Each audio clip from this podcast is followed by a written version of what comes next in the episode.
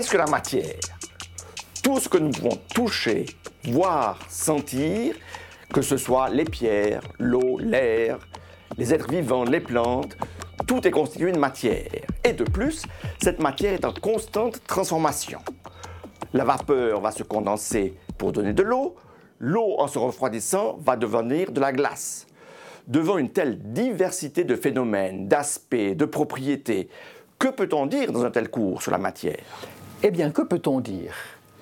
Les philosophes de l'Antiquité s'étaient déjà posé la question qu'est-ce que la matière?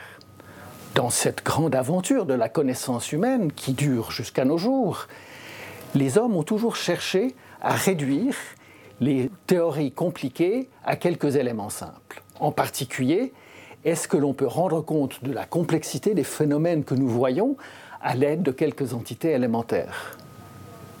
Dans l'Antiquité, on peut voir deux descriptions de la matière.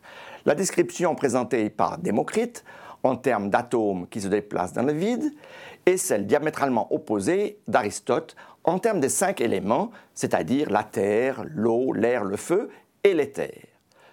Toutefois, c'est la vision d'Aristote, contraire à notre vision actuelle, qui va traverser plus de 2000 ans d'histoire, alors que la vision de Démocrite sera mise au placard.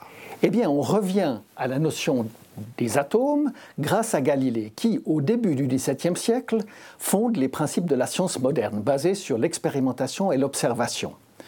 Les observations astronomiques de Kepler, Copernic permettent au grand Newton de fonder les lois de la gravitation universelle.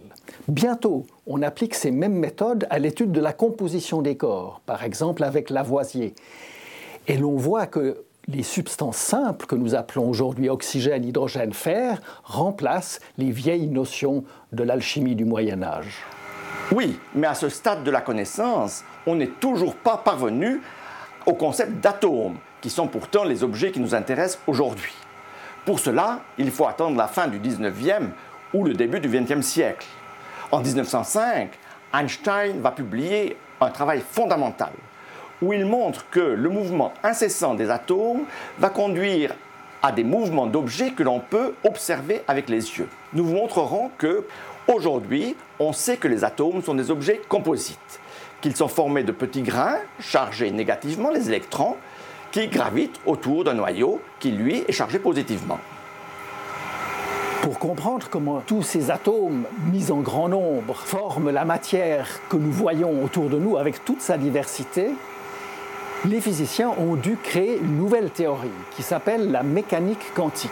C'est une théorie très surprenante et qui rend compte des propriétés microscopiques des objets mais qui est très éloigné de ce que nous voyons tous les jours autour de nous. Dans ce cours, nous voulons montrer de façon simple et sans avoir recours à des mathématiques difficiles les grands principes de la physique, les grandes expériences qui ont permis de comprendre les phénomènes.